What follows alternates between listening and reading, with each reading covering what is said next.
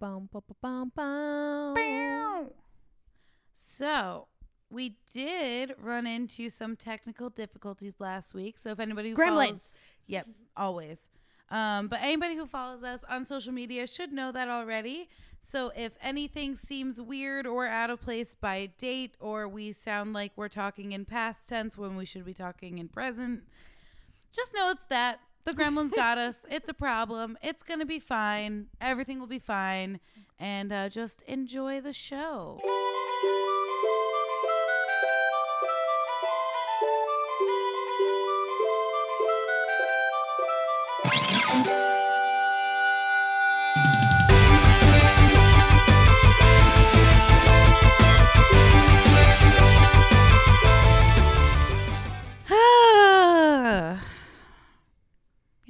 Even know. We have the puppers playing. And they're not gonna stop. And now I can't even spray them because there's equipment everywhere. Been a lo- oh, it's like they know. It's been a long day of a long week, Yep. and it's only Tuesday Great. Except it's Thursday for you. for me. Know them. The Oh. people listening. Yes. oh my goodness, that's how long the week it's been, guys. Oh, it's our birthday week. Yes, it is. It is. It is. Sam's is tomorrow. Mine is Saturday. Wish us a happy birthday, you fools. I don't know. I just thought that would be fun Honey, to say. if you love me, you'll wish me happy birthday. no, but actually though, um, yeah, we'll probably go Okay, out for a little bit guys. tomorrow. They know right wh- what you. Oh, it's your feet. I'm sorry. I mean, you shouldn't be licking those either. But I thought he had a bone on top of the wire. Oh and no, she the was bones trying have to all get it back. disappeared. Oh, I imagine diamonds hid them Ah, because ah. they kept fighting over them. well, that's fair enough then. Yes.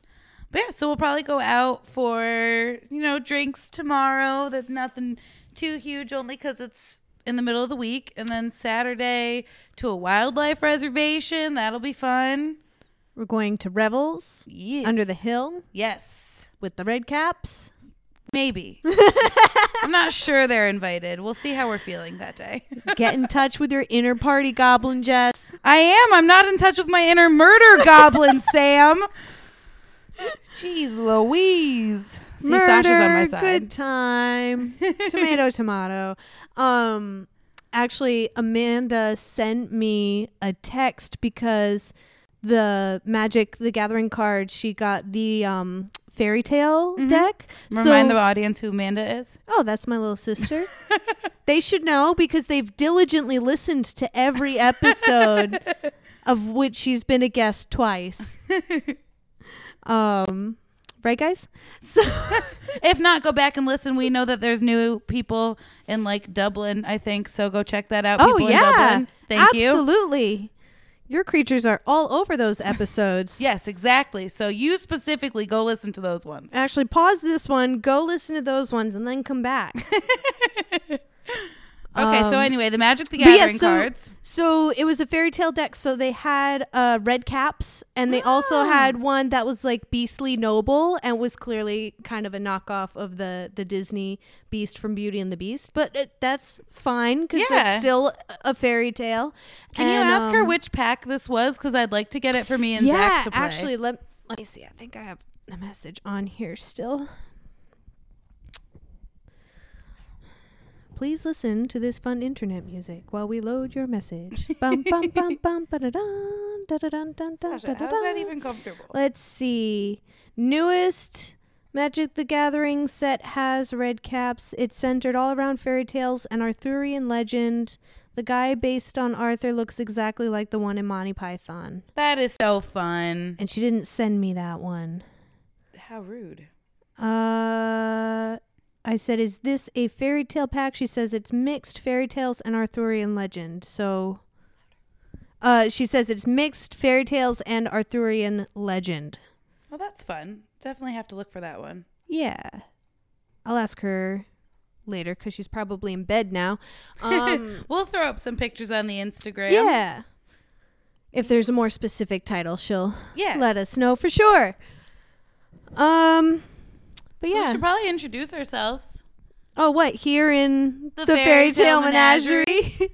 with your hosts Samantha Figueroa. and Jess McDonald. Woo, woo, woo. Yeah, yeehaw. Special guests today, Sasha and Puck. Mostly Sasha's butt. I'm gonna be honest. I mean, Puck's doing his best here. Also, that's his butt too. Yeah. Ooh. Anyway, now that everything's weird, should we be- begin? Yes. Okay. So you've been hanging on to some very special creatures. Yes, I've wanted to talk to the, about these ones for a couple weeks now, but um, you know, we had a lot of uh, shows come out that we wanted to talk Yeah. about. So here I am, finally bringing these ones to you. So I wanted to talk about um, a couple of Islamic beings. In a previous episode, I talked about the Peri um, and her story. So if you want to go back and check that one out, um, it's it's a really great story. But so I wanted to talk about Peri and Jinn today. Um, I love Jin. me too. They're so fun, and Jin is also a great time. Bring it to every party. Bring both to every party. Honestly. Honestly, a few of a few of each. Uh, but yeah, so I guess um, I can't decide which one I want to start with. I guess I'll start with the Peri since that was the one I already did a story about. So we'll we'll knock that one out first. Um, so the Peri started in Persian and Armenian mythologies, but then the Islamic faith, as it transformed, um, brought them in as benevolent spirits. Okay. Is that similar to like kind of the amalgamations we get in like uh England and Ireland with Kinda, certain yeah. So it was- certain like fairy folklore pulling in and and saints that were pagan exactly. so as first? as the as the uh, religion organized in the area it drew from the different myths that they had going on. Um so these spirits are both benevolent but also mischievous because Mhm. why not? You know they gotta be. And they were denied entry into paradise until they atoned for sins they'd committed this is still the Peri. yes Okay. um, so I don't know. I think that's an interesting way to bring in a folklore character into a religion, like to really incorporate Yeah. what they're there for and why they're here. Because they also do. Sorry, I know I'm doing this like twice already. You're not even five minutes in, but they also do that with. um There's a story about the origin of fairies, and there are two. There's one where the origin of fairies are the children of Eve that like didn't tidy up, and so she hid them when God came to visit, and he was like, "Well, if I can't see them, then no one can," and so they became like the little the the little invisible fairy people. Um, or one where when uh, Satan fell and, and they were having the, the battle of good and evil and everything, um, some of them hid or didn't pick a side and then came out at the end like, Yay, you won! And God was like, Well, you didn't help out, so you're gonna be small and winged down on earth and Right. And then um, one of the ideas is part of the reason we don't see them as much anymore is because they've either committed to one or the other place, and so we just don't see as many of them anymore because they either finally won back the grace Right. uh, or really committed to the other one.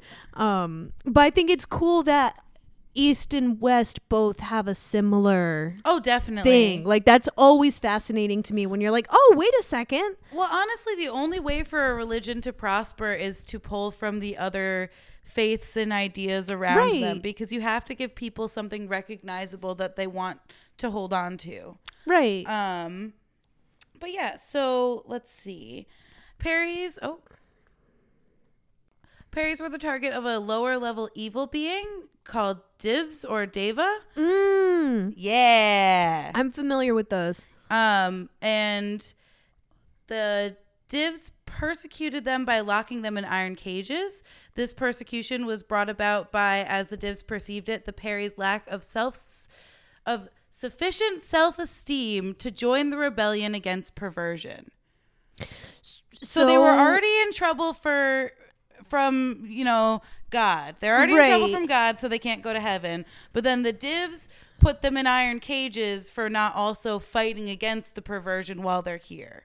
I mean, the it sounds like a bad excuse on the divs part from over here. Yes. Yep. But like it it sounds like you made that up a little bit. Or Yeah. or like what exactly is perversion because there's uh one of the stories that we've covered before that's an Armenian folklore has the div as more of like an ogre and he captures um the prince and then the queen has to go well i guess they're queen and king now but then she has to go and and break his ass out of jail and the only way he survived in order to send her a message was because he had a skill because she says i don't want no scrub like like Right, right. so it's really interesting that these divs do these really horrible things but they're under the guise of like well you need to be under the guise of well you need to be more industrious right. I mean i wonder where we've heard that before but anyhow No, and it's, it's just, very interesting that they have a whole creature, an ogre-like creature devoted to that idea. And I I like that because that is an issue through the ages. There's always people like that. But I also like the distinction that it's a persecution. It's mm-hmm. not they didn't say it was justifiable or that this was something that should be happening to the Peris, but this is what them divs did. right. And it makes like uh instead of having a monster that's an other and then we're like, "Oh shoot, well let's not do that because we don't want to like divide." There's always no matter your uh region, race, creed, religion, there's always going to be hypocrites. There's always going to be those people who think they know better and go too far and they get to be monsters too. So like to to have a creature for to personify that is really cool. Yeah, it's and just- really fun. It's like, "Oh wait, I still get to have ogres because they I can be anybody." I think it'd be really good if a cartoon like Hilda, if you wanted to pull this up, Mm-hmm. grab one of those monsters, have it act exactly that way. It would be a good lesson to re-illustrate for some kids. I wonder if American Dragon Jake Long ever pulled from that. Oh, we'll have to check that out. They- I bet you they would have. Yeah, I know they did a Kelpie one episode and we were all excited. So I don't see why they wouldn't have pulled from some of those other some some of the other eastern uh creatures too cuz Right. they've got a lot of really good ones. Right? No, that. Oh, well, I hope so. because That was such a fun show. It really was. Um, but yeah, so I, I hope some show brings it back another additional time. Um, so after Islam had come come through and and changed them around a bit, some of the words got a little minced. So Peri's were just considered was synonymous with being a good jinn Okay. and then um, the bad counterpart became the div. So they kind of started to mash the different pieces together just a little bit because you know as things grow and change. So that's how we get the fun-loving genies that we know that we refer to as genies. Right, exactly. 'Cause So they would have been the Peri side of it, and then the divs would be the well the bad genie side. There's bad genies out there. Yeah. We've got some shows. I'm I mean I'm flashing back to I Dream of Jeannie when you go back into the world she's in it really is like they really kind of for the time and place they're showing they show some of the the mishaps and then they show some of the people who are really good and then some of the people who are not so good and like you they really do try to incorporate some of that No, Um, absolutely. they try a lot They did in- try a lot they, in that show. Like, like it, it's still a product of its time, Right. But there was, especially towards the end, a lot of progression. So, like, they did, they did try. they did try, and they learned and changed with the times as they went on. Yep, because one of the later episodes, they're like locking up her evil twin sister, and Captain Bells is like, "You can't put your wife in the closet." And it's like we get to see them act as a team, so we know they're okay. But even in the show, they're like, "You can't do that." and she eventually gets like a job and everything, and he's always uncomfortable with her calling him master. Anyway, I loved that show. I grew up with it. And so I'm always a little defensive of it, but I do genuinely think they tried to implement some of those elements. No, absolutely. Um, and then, so if I didn't explain what they look like, um, Peris are beautiful female spirits created by God after they after the vicious divs were created, um, and they mostly believe in God and are benevolent to mankind. Are they always female? It seems that way, and I have not encountered a male Peri story. Okay. In my searches, it doesn't mean there isn't one out there, but it seems like they're always women. Okay. I mean, I think that's something that happens a little bit with angels sometimes too. Like, uh, Originally, angels were all thought to Right. be male, and then the imagery started to become female as the ages went on. Right. And then, like, um, sometimes people will point out they're actually supposed to be um, uh, androgynous. Right. Right. Uh, but yeah, I remember growing up in Angel. It's like, oh well, it's a woman first of all, and and then you start to like talk about um, people being cast as being angels, and then that comes kind of back into the co-ed area. But right. that it just kind of reminds me of that. It's really interesting that they also have like, okay, well, everything good and beautiful is feminine, and everything bad is uh, these ogres. Right. um so they're thought to punish hunters in the mountains who are disrespectful and waste resources. Okay. I, I like it's the especially the waste resources part. It's like you're not being careful with what the like what God has given you in this earth. Like I mean, it sounds like you're part Peri, honestly. I know. I know. That Um, wasn't even part of the actual myth, was it? You just added it in. you know, or I created the myth by being. Whoa, man. too deep. Must go back. Um okay and so also they carry away young humans for social calls. So that's fun. They're just like hey you want a party was the cutest, the cutest way of saying. they kidnap kids. No. No but i think that the way Oh. it's written out i think they really do just come up and they're like want to hang out Oh well, I was thinking of the other story, so I was figuring they were Oh, just uh, snatching, snatching guys for. she uh, did go out and snatch a hubby well he snatched back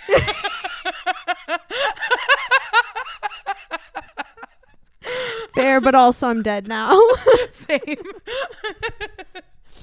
um, um yeah, no. When you said social call, I was like, wow, that's Well, they did that's what I'm gonna call all my Tinder dates from now on. Well, some of it is the stories like the one I told in the previous episode, and some of it really is like more like fairies taking the humans off to revels. okay. And since I mean they can be mischievous, like silly Yeah. things are going to happen at those revels, but they do also just kind of want to party party with their human counterparts, which that's fun. oh, we can party. Also, every region in the world can agree that you want a beautiful being to come out of the woods and say, "Hey, bruh, want a party?"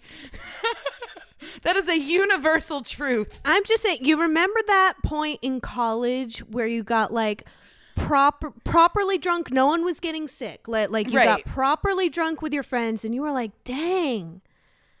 Has the government discovered beer?" like I feel like if they like all, they should try it. if they all sat down with a beer, they could pass some bills. we should write to them and let them know. Yes, everybody's reached that moment. These are both universal truths. Um, But yeah, so for all the folklorists, it's just sort of like, why haven't we just had one universal party right. and solved all of our problems? We'll uh, we'll have to call up a Peri, have her invite us, get everybody in there, and then Get everything will be fine. a Peri squad. Peri squad. Take it region by region. I'm deceased. I need a drink. Hang on. Yes, region by region, we'll grab a few, get everybody together, and it'll all be sorted out. And then, so this is my last bit on Peri's um, before we move into the jinn. And I just like this part that I found because it reads more like a horoscope than anything. yes. All right, I'm down. So, marriage, although possible, is considered undue in Islamic lore because humans, impatient and distrustful, relationship between humans and Peris will probably break up. Thank you, astrology.com. I'm sure I've heard that about very specific couple and I know at least one of them is a Libra because it was something having to do with my sign and another, but it went just like that. It was like they'll have a good time for a little while, but ultimately are doomed. It's just so fantastic. Like, who thought to write that out? Probably someone whose day job is writing horoscopes. you know what?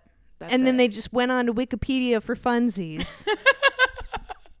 and everyone's like, "Yeah, How did that's you know legit. I use Wikipedia, Sam? Putting me that's on what blast. I use."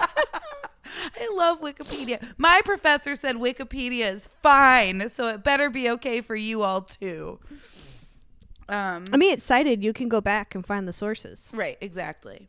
Sometimes I find more information. It's just a good jumping off. Well, yeah, because also it gives you a good detailed outline, and then you can drill into any of the footnotes. And also, if a footnote a footnote leads you back to the Wikipedia page, you know this part probably wasn't true and will be gone soon. Uh, right. It's yeah. So anyway, uh, we are not sponsored by Wikipedia, but we would like to be. so that brings us to the gin. All right. Where are the olives? Um, but there's so they're really fun and interesting. There, there's all sorts of facts that I've got pulled up here. So let's see if I can get through all of them. Um, so they were created from fire and smokeless fire, and they're neither an angel nor a demon, but something in between.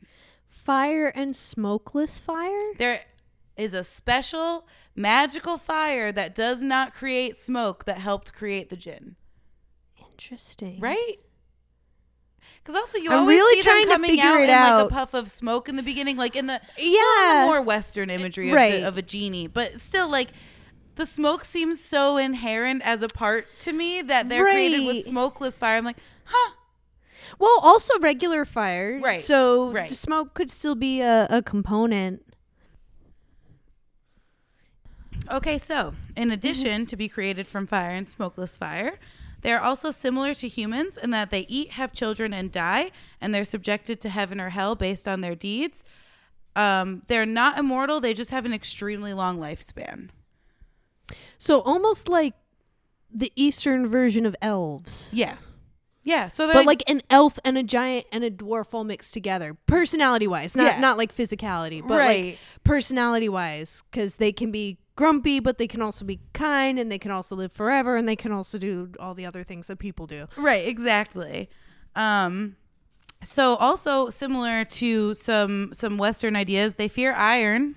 Ooh, okay. Um they live in desolate and abandoned places and they're much faster than humans. Um a lot of people even attribute them with the ability to instantaneously travel, Okay. Which checks out cuz I think Yeah. like in Charmed the genie is able to like blink places, which is I I mean fast travel Yeah. basically. Well, that's like uh, when Aladdin's like, he probably couldn't get us out of this cave, and they shooting star out, and he's like, I technically didn't wish that. Yes. Um, so they can be summoned as a soothsayer or to help carrying out a bidding. So Okay. kind of similar to the Eastern idea or the Western idea of the genie. They they do carry out some some biddings and help out here and there. Um, but on the flip side, the less pleasant side, they are thought to cause disease and mental illness. Um, and they're also thought to be the cause of sleep paral- sleep paralysis. So everybody on the internet who's like, "This is my sleep paralysis demon," no, the jinn is. That's it. You're done. well, actually, for all we think of genies as fun things in Western culture with like Aladdin, we do also have there was like a goosebumps with a genie, and there are also other genie things where they Wishmaster was a thing. Yeah, where they are like, okay, you make a wish, but something else is going to happen, almost like a monkey paw deal. Like, Right. like something else is going to happen to mess it up. Well, so aside from Disney's Aladdin, most genies in everything that I know, it's like, yeah, you got your wish, but also we robbed it from that poor family down the street. So yeah, you can pay your mortgage, but they're gonna die now. right, or it's from a bank and Right. they just caught you and Right. think you stole the money and Exactly. yep. Um, there was a choose your own adventure goosebumps with a genie. oh, and there I was miss one Goosebumps so much. there was one where you could say I wish you were my mom what? and the genie becomes your mom. Is that a good thing or a bad thing? I want to. Well, then it depends on what you choose. I mean, it all most of them go south, but I, like yeah, I figured. because now the genie's your mom. Right. But um, I'll have to find that one because I think that's still one of my favorite choose your own adventures. That and the weird alien one that like my mom had as a kid. Well, you'll definitely have to find that one because Yeah. I'd like to read that. That sounds so silly and so great. We could read it on the air. That would be great. Patreon content. Yep. Find us on Patreon. Shameless plug. Goodbye. No. Um. So just a little bit more about the jinn, and then we'll move into Sam's side. So, um, the other sour thing that they could do is possess humans, and there were ex- exorcism rituals specifically for jinns in the Islamic faith. I mean, it's good to know that everything comes across equal. Like, well, because I mean, I guess the one thing is is that most exorcisms and demon possessions, it turns out somebody had really bad schizophrenia and was Right. untreated. That's not only happening over over in the western side, that's happening in the eastern side too. So they would still have to find an answer for that. right? That that's true. Um, Someone's acting differently from normal. right, exactly. A woman is speaking out. listen. I will fight all of what you just said. I mean, that's the changelings too. Right. But, like, Absolutely. she's not my wife anymore. Why? Because she stopped taking your shit. Right. L- like, Because she told you she didn't want you speaking to her that way? yep. Um, so this was an interesting fact that I found in there, and that was that during the Rwandan genocide, neither side attacked mosques because they believed they were protected by ferocious jinn that would seek, seek revenge. wow, that was really recent. Yeah, yeah, that was I, I want to say within the past 20 years. I don't know years very well, but it was it was very recent and Right. I mean, that certainly didn't make it into Ho- Hotel Rwanda. I kind of wish it had though, because that's so interesting.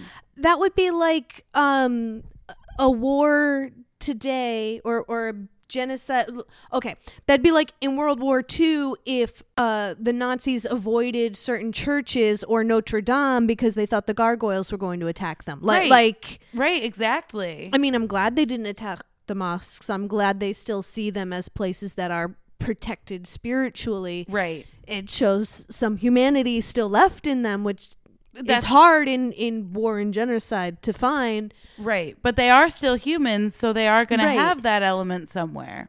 it, it's just also interesting It in this day and age where it's nobody was like what what have you been smoking like like Right, they were well- like nope you're right we're gonna go around over here And that's also it reminds me a little bit since we've been watching MASH and everything. Um it reminds me about the idea that in a war nobody attacks the hospitals. right And it's like, well, yeah, it goes against the rules of war, but what do you want to do if you want to hurt somebody? You attack the hospital, you attack the church. I'm not saying that is what you No. should do, but if you really wanted to hurt the people, that is what you're going to do. right but if you think jinn are in there Right. If you think jinn are in there and they're going to come after you, you're not going to do it. And it's just, it, I just thought that was fascinating and had never heard it before. Um, oh can we get he stole the little wrap from the cord I'm gonna put it back on the cord. Yep. Um, and so it was also said that the prophets um, were sent not only to the humankind, they were also sent to the jinn communities. So, like Muhammad and Solomon both went over to the jinn communities to let them know what they had found and what they'd Huh. heard, which I think that's really cool because they are yeah human esque. So they would still need to hear the word of God in this version. And I like that a lot.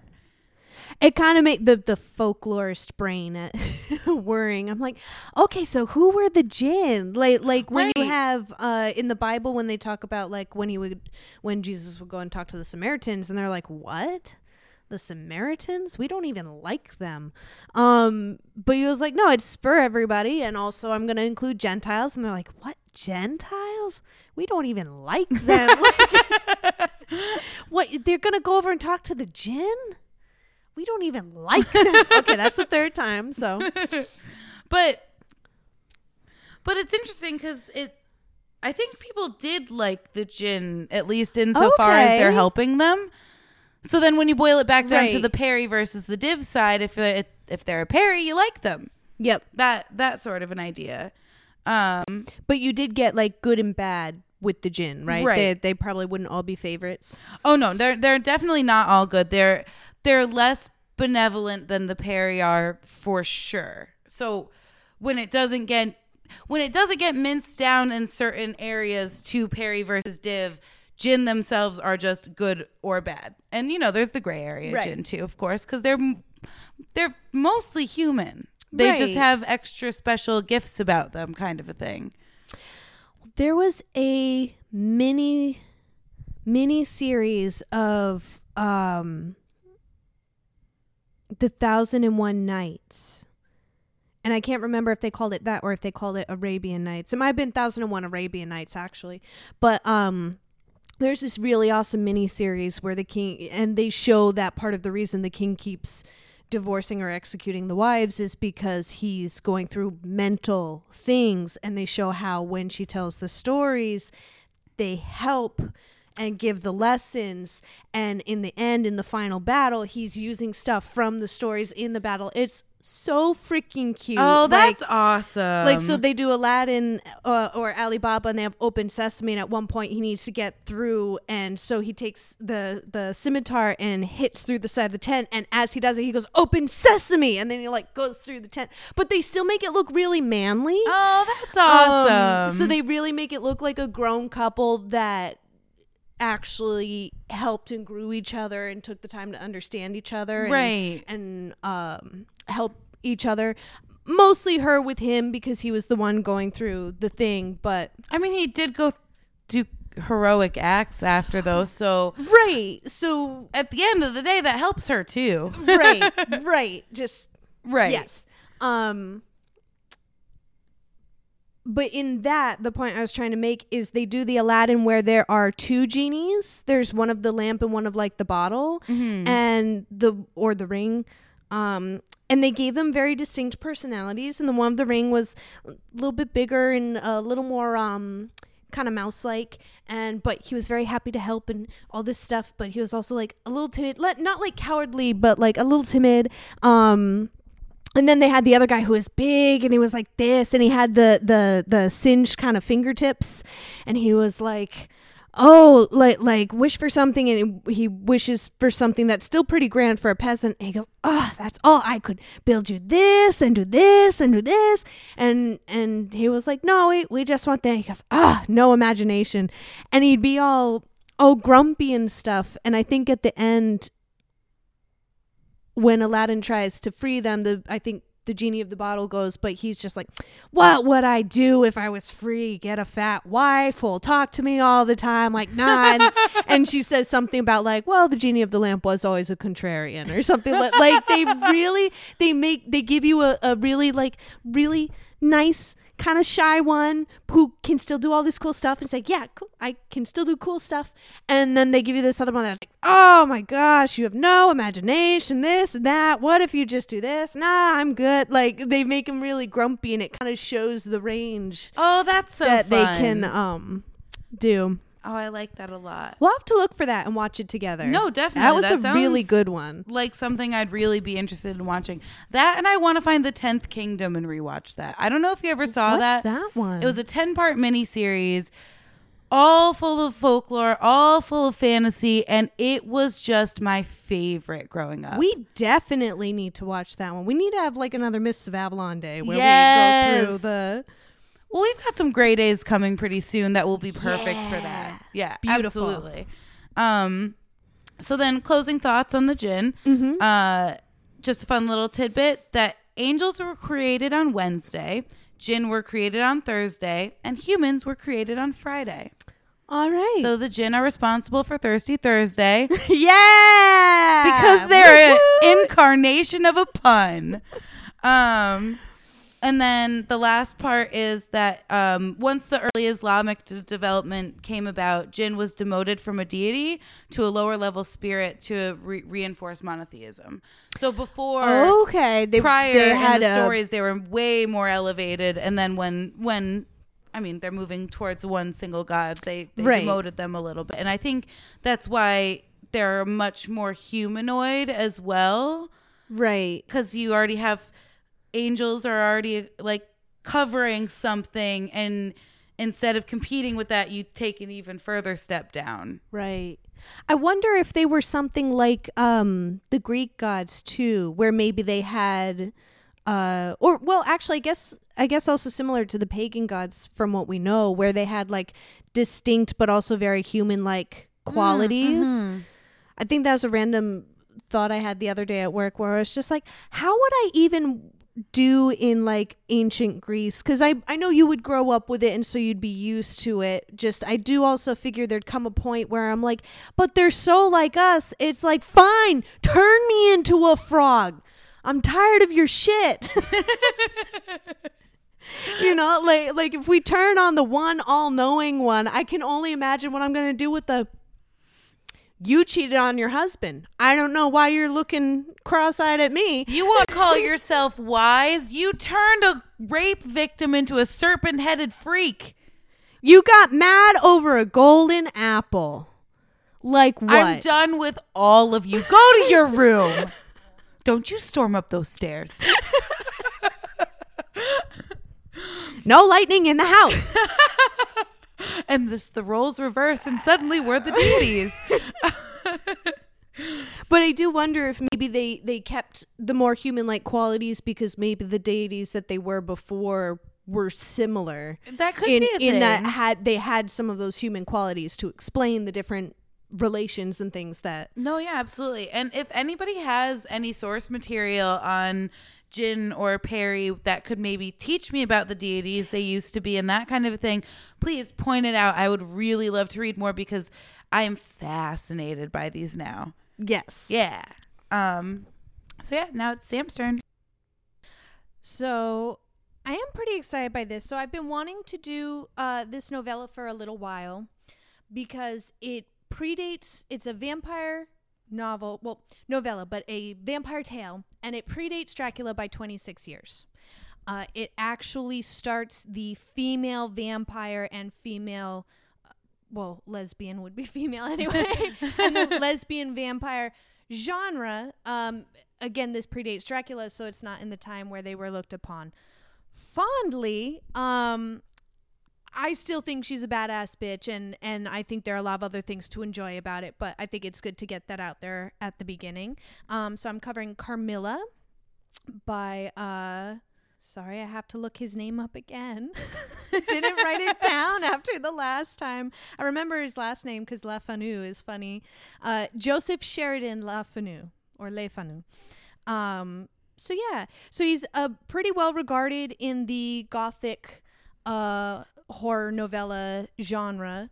Um, so even though to modern times it can be a little problematic, it is very much product of its time. Right, of Um, course. and I think the writing itself and the character development is still very good, and it could totally be updated. Like I love Carmilla the way I love Cersei. Like it's just I do love her. There's a lot going on. She's just a great villain. Gotta love an evil, kind of gross lady who just owns it. Right. And she's she's just a badass bitch. so so we start out uh, with our heroine of the tale telling the story. Her name is Laura.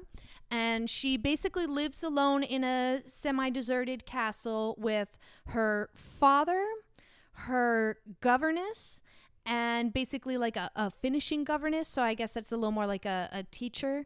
Um, and they have servants, but that makes up the main household is those four. So uh, Laura's pretty excited. They have a neighbor at a neighboring castle a ways off. Uh, who also has a daughter. I think she's an adopted daughter, like a ward kind of deal. And they're supposed to come and visit.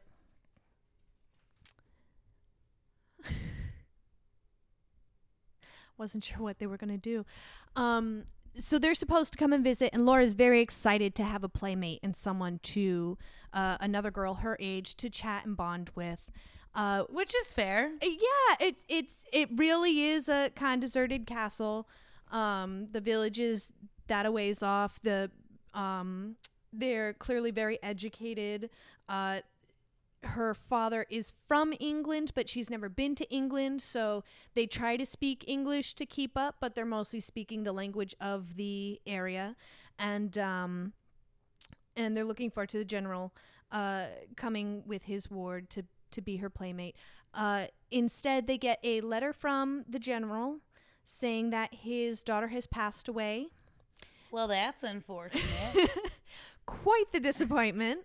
Um, he says his daughter has passed away, and uh, he says he can't come to visit himself partly because of grief and also partly because he is going to chase down the fiend who they he alludes to letting innocence in through the front door and it betraying him. So he's going to chase the fiend who has caused the death of his daughter. So he's gonna go full ne- Liam Neeson.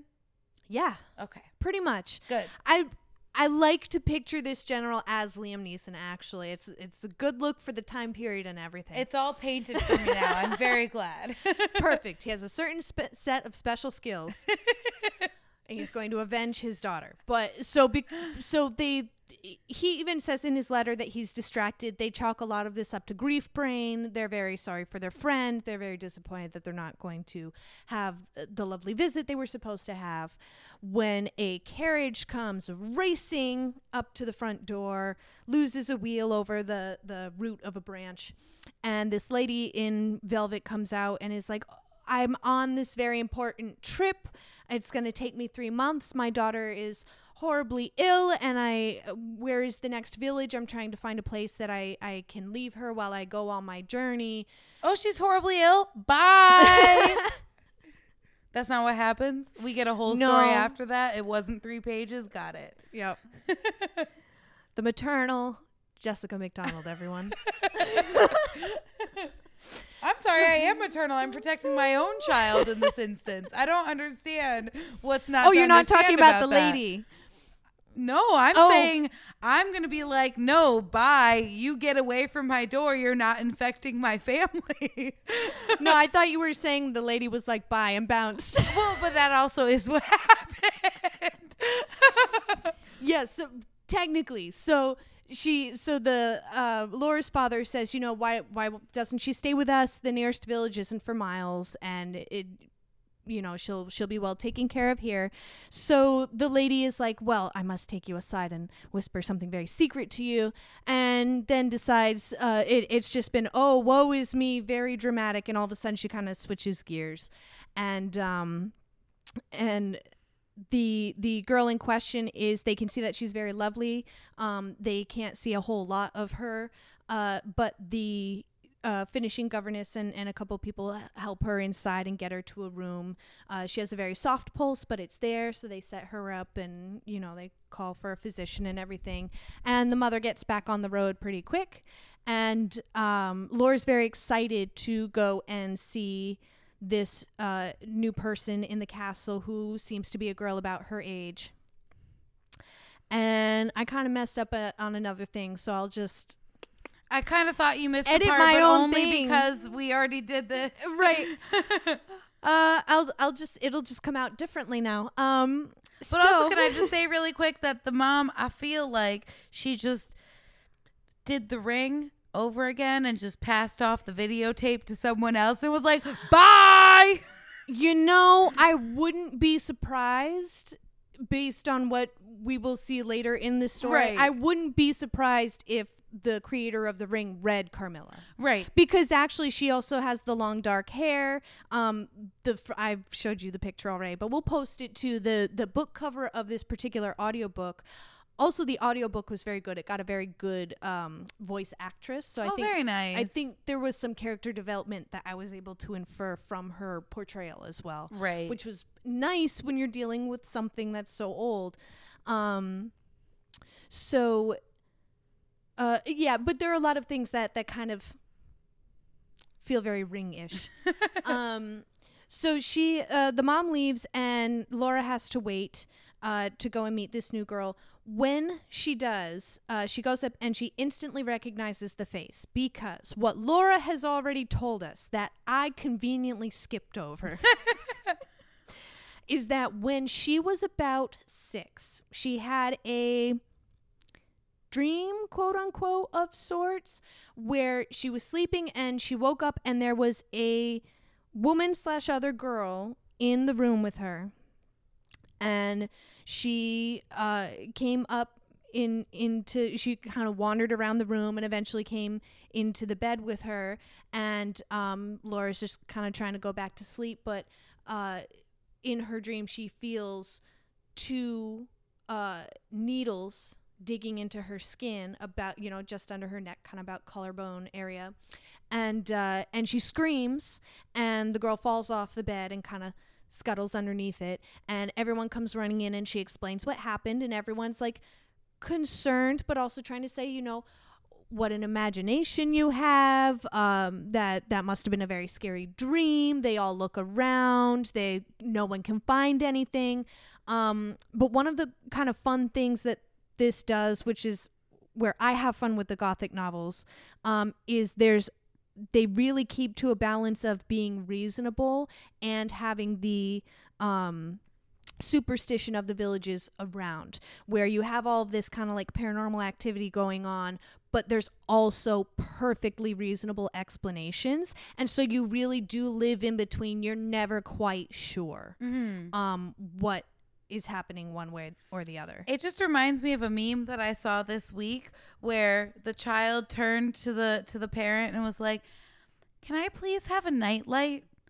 And the dad turns around and is like, "And give away your place with a beacon of light? Use some common sense." Amazing. oh my lord That's all I could think of when you say that part That's- right now. that is amazing. That's well, it's better than what my grandma did to my dad. Um, what was it? It was like you're you're only afraid of the dark because the things you can't see in it. Yes, that's exactly why I'm afraid. Lady, please. Turn on a light. Give me a candle. I don't care if the house burns down. There's there's a place I got my dark sense of humor from. Oh, absolutely. Um, so, uh, by the time I think her father is either away on a trip or it just takes him a while because you know there there was a nurse who was uh supposed to be watching Laura at this point in time when she is six and um.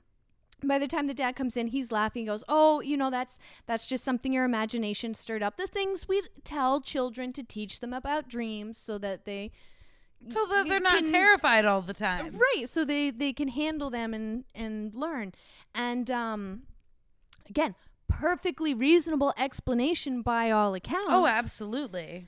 until grown laura who is about 19 walks into this room and sees this girl and it's the girl from when she was six The girl of her dreams.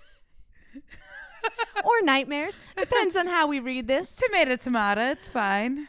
and and this is one of my favorite parts. So this girl sees her. Laura just struck dumb t- totally terrified doesn't know what to do. And the girl looks at her and goes how wonderful. I know you from a vision i had when i was six and she gives her whole side of the story where she just appeared in this room and she was looking around and then she saw this pretty little girl Laura and her looks are what won her. And so she climbed into bed until she screamed which frightened her. And then she hid under the bed. And then when she came out she was once again in her own room.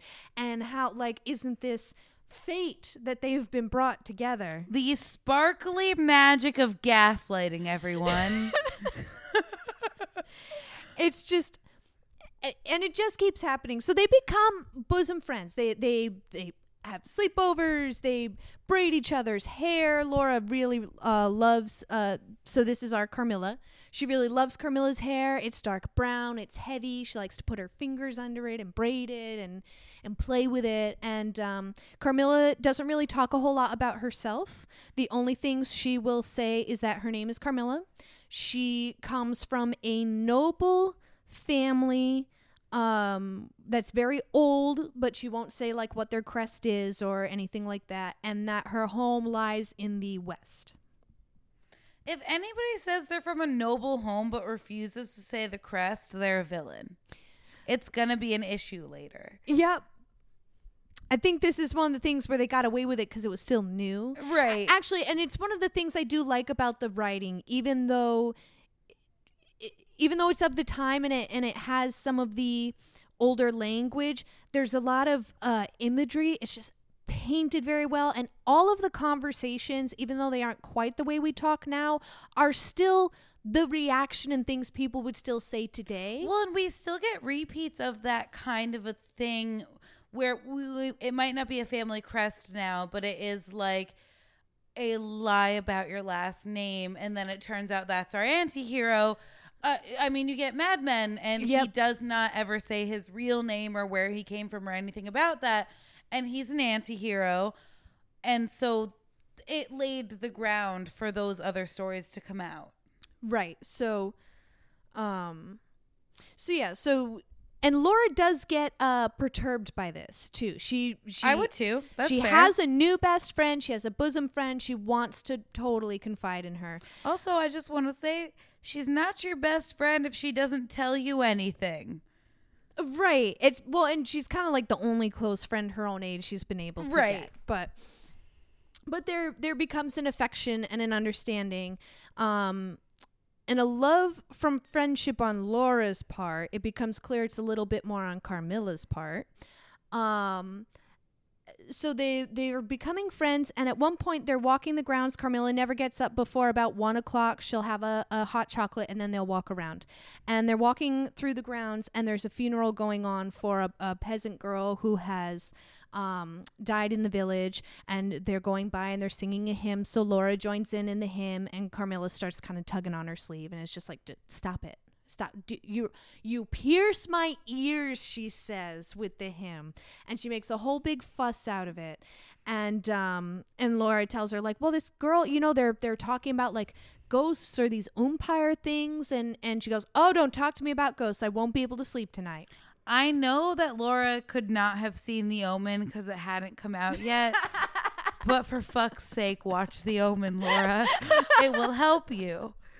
When someone's acting out of the ordinary and you're doing a peaceful, kind, lovely gesture and they freak the fuck out, it's time to go. Yep.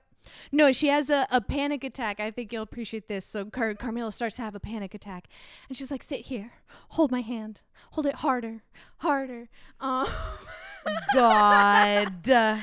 she has this whole panic attack, and at the end, she still has the throwaway line. That's what comes of singing hymns. Um, I love it though. I, ju- I love her so much. Her everything is it's just great. It no, really that's is. fantastic. Um so that happens a little while later there's a a hunchback with a, a pointed beard who can play the violin he has a dog he comes around with little trinkets he has these little boxes of taxidermy type animals one's supposed to be like a mandrake and the other's supposed to be um oh, let me, nah whatever um but they're they're these little things and they're cobbled together and Laura's like, you know, it's entertaining, but we know that these are these kind of entertainer tricks kind of kind of thing. Because Right. again, they're a very reasonable, educated family. And so he ends up selling to them these little talismans that are supposed to help protect from bad spirits. And um so he's doing that and he also takes once he sees that's in favor the dog won't come near them by the way the dog's off howling this whole time and um right sash listen to the dog listen to the dog I mean, Um, Sasha does only hate haters. She Yeah. really only doesn't like probable serial killers. Gotta Yep. say. So this guy, uh, he sees another opening. He goes, you know, um, I also happen to be uh, instructed in the art of dentistry.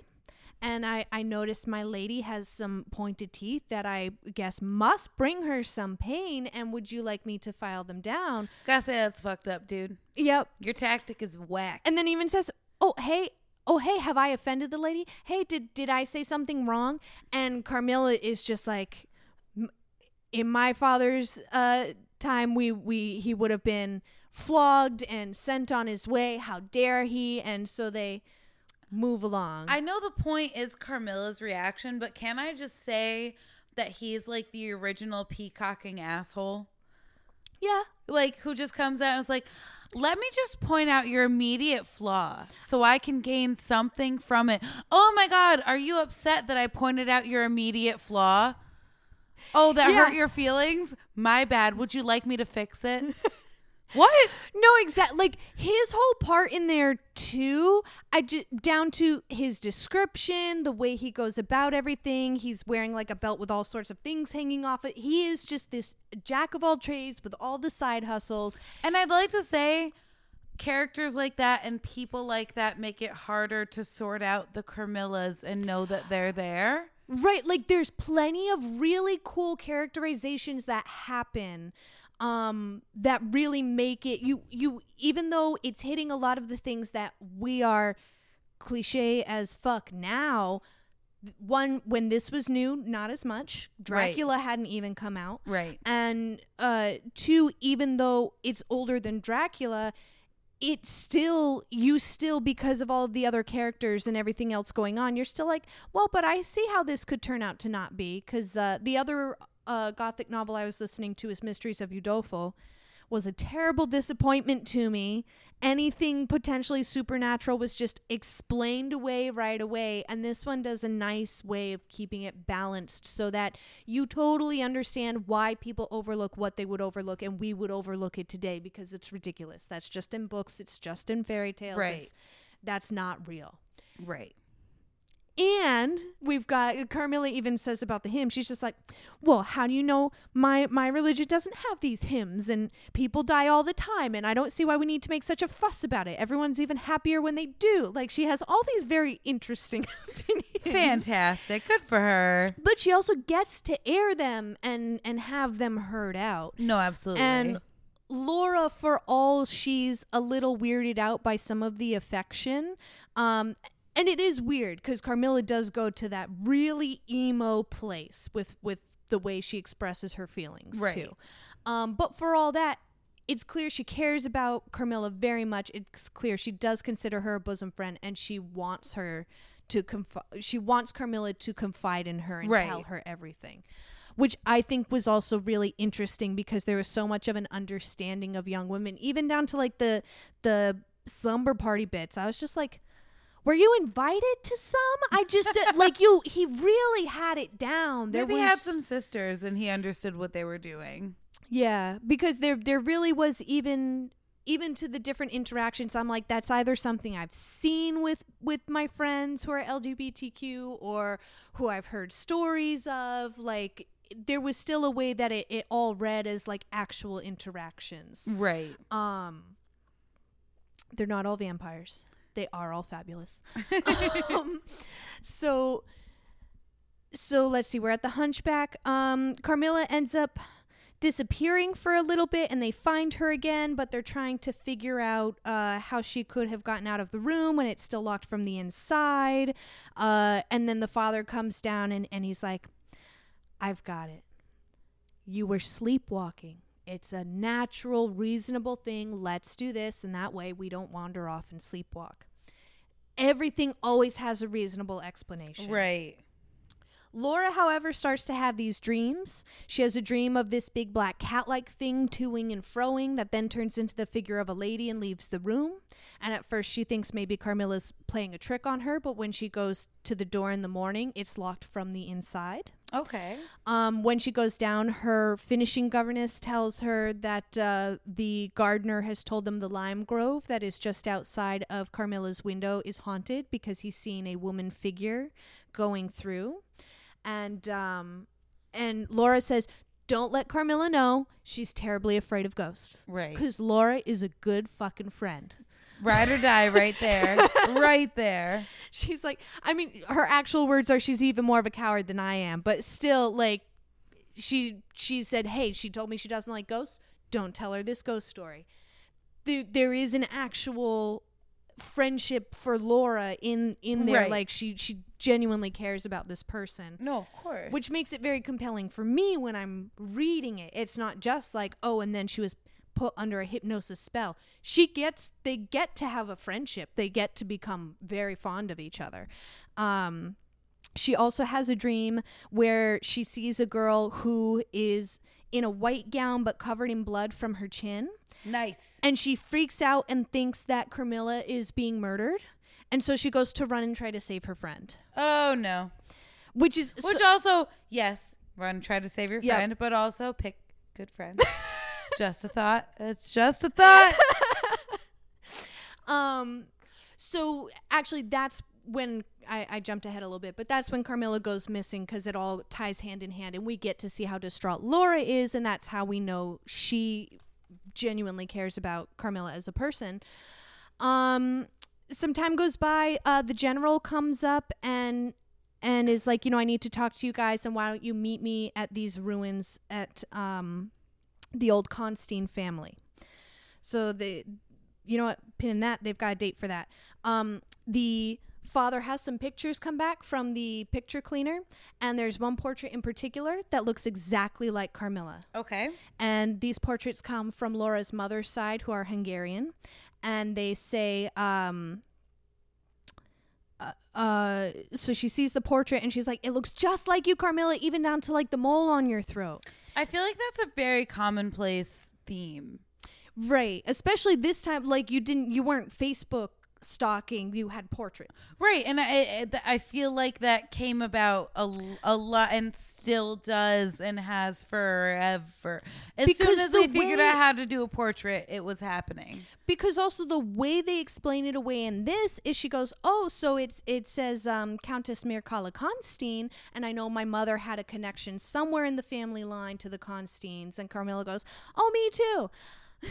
Right. That's kind of becoming.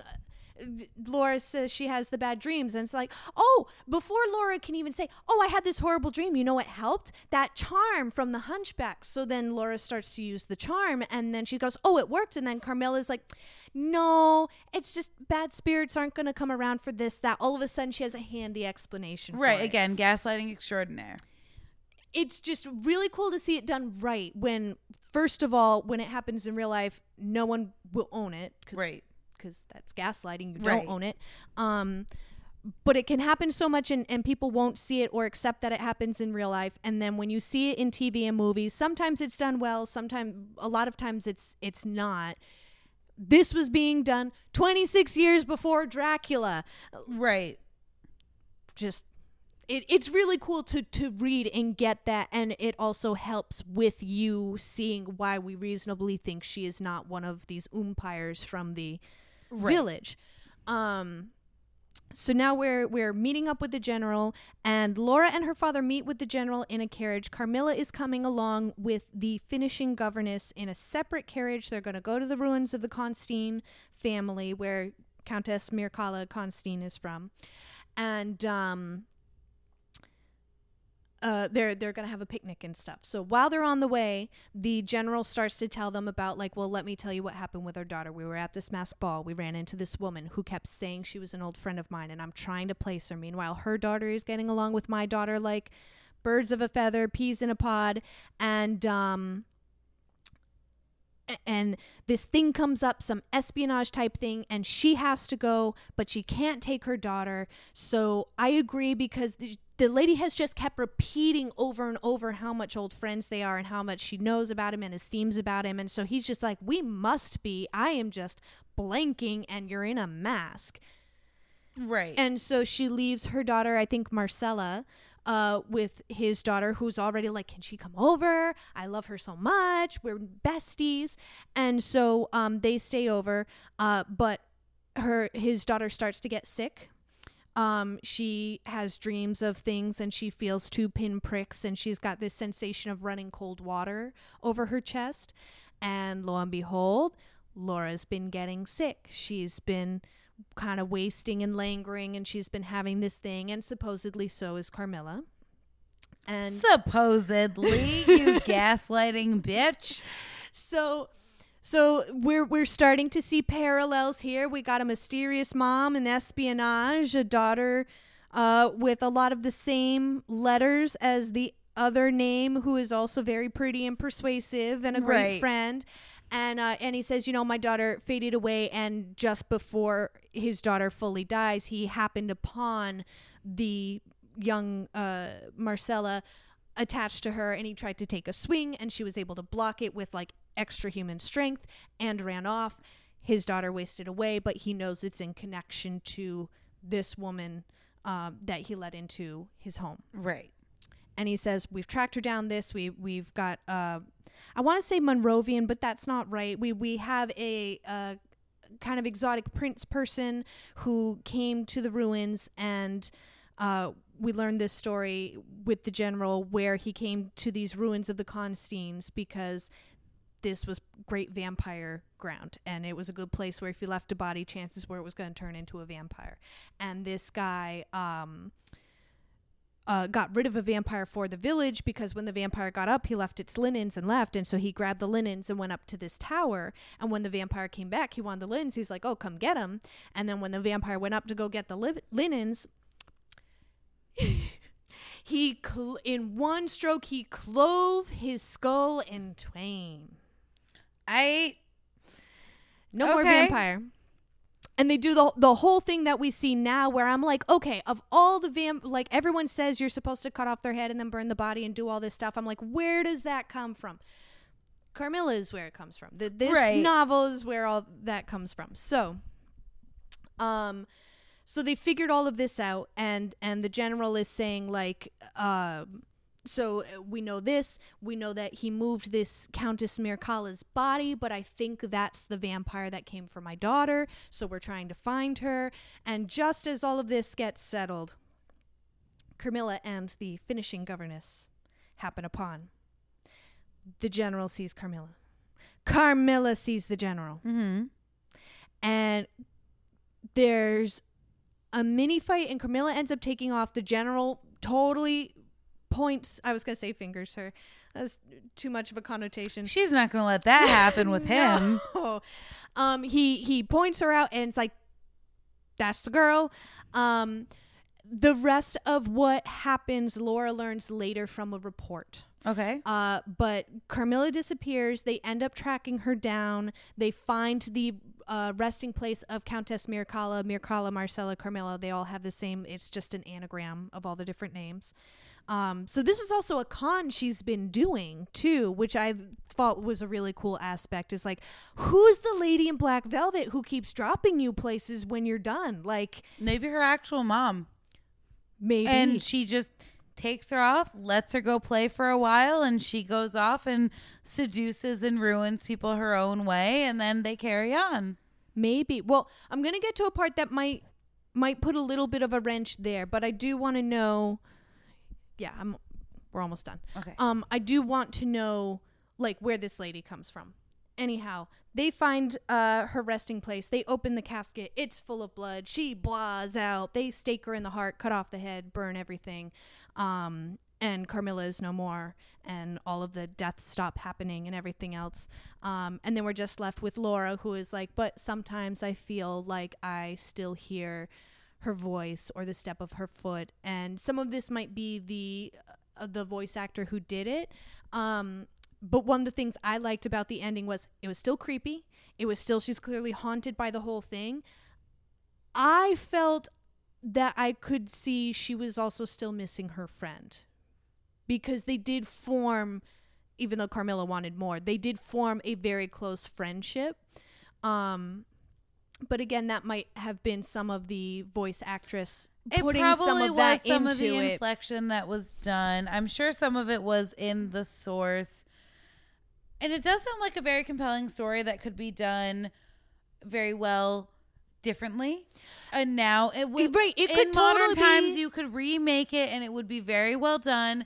It is absolutely a story about a predatory lesbian. Right. That's 3000% what it is. Right. It could, though, be re explored now in this day and age in a way that makes it less creepy and even better and not Twilight. right. I I would love. I mean, even as I was listening to it, there were some scenes. I'm like, if we could just do this scene, it would be so much fun. Like maybe a side project for us at some point. Yeah. Um, I would love to see it updated and adapted because I think it would take the smallest thing to put everything. Like if we saw Laura with a lady at the end. right. like I mean, you could probably even totally update it and make it a little more like modern times too. Like in modern clothing and setting. Well, I mean, even if you wanted entirely, to follow more of the Gentleman Jack area, Yes, which I know you haven't watched it yet or anything, but it it does play with the idea of a lady who knows she's supposed to find a husband falling for another woman who knows who she is and will not take no for an answer in that part it plays with that in a way that's much more modern feeling and it's still historically accurate so all of that's there so i do think it could be updated and still kept in the same time and maybe keep that same feeling that gentleman jack found And I would like that. I think it. I think just the littlest tweak, and you'd still be able to keep everything. And I do think for the character development, it's worth updating. Updating. because also they could fall they could fall somewhat in love mm-hmm. and e- even a tryst or something where Right. it seems like it's going in the direction of long-term love and then have laura turn around and be like but you killed all these people And me, like right she was that. That was the other part. It's like okay, this person who I thought you was killed my all these people friend. and you also abused me yep. and that would be really interesting and now we have updated things now with like i would even think of like i know it's a mother and daughter so it's a little bit different but it kind of speaks to the gypsy rose story in me where it's like oh well you've been poisoning me since i was a young child and i know you love me and i love you but also fuck you Right. Right. I think there's a lot that can be explored in there. there's Um, plenty to play with there Yeah. however we must Yes. go um yeah Um, find us on the socials. for sure Um, you can help us repel gremlins by supporting Patreon. We have lots of extra content. It's a subscription service. There are different tiers. Um, but please check it out. Please rate, review, and subscribe. You so will we can also find get other people. prizes for Yes. for following the Patreon. At least for now, this is limited limited offer. Yes, we have these cute little um, sachets. You can see them on our Instagram. They have little handmade will o' the wisps. Our first five Patreon subscribers um, will get a bag, and and that's it. The first come first serve. Yeah. Um, all the other socials is Fairytale Menagerie, Fairytale Menage One on Twitter, and Fairy yeah. At gmail.com. Yep. And then for me, Mick Jess Sandwich. Um, and also, I'm on the Sympathetic Monsters podcast on the That's Good Pod Network, which is fun. That's a political podcast with a feminist twist. And that's about it. So say happy birthday to us. Bye. Bye.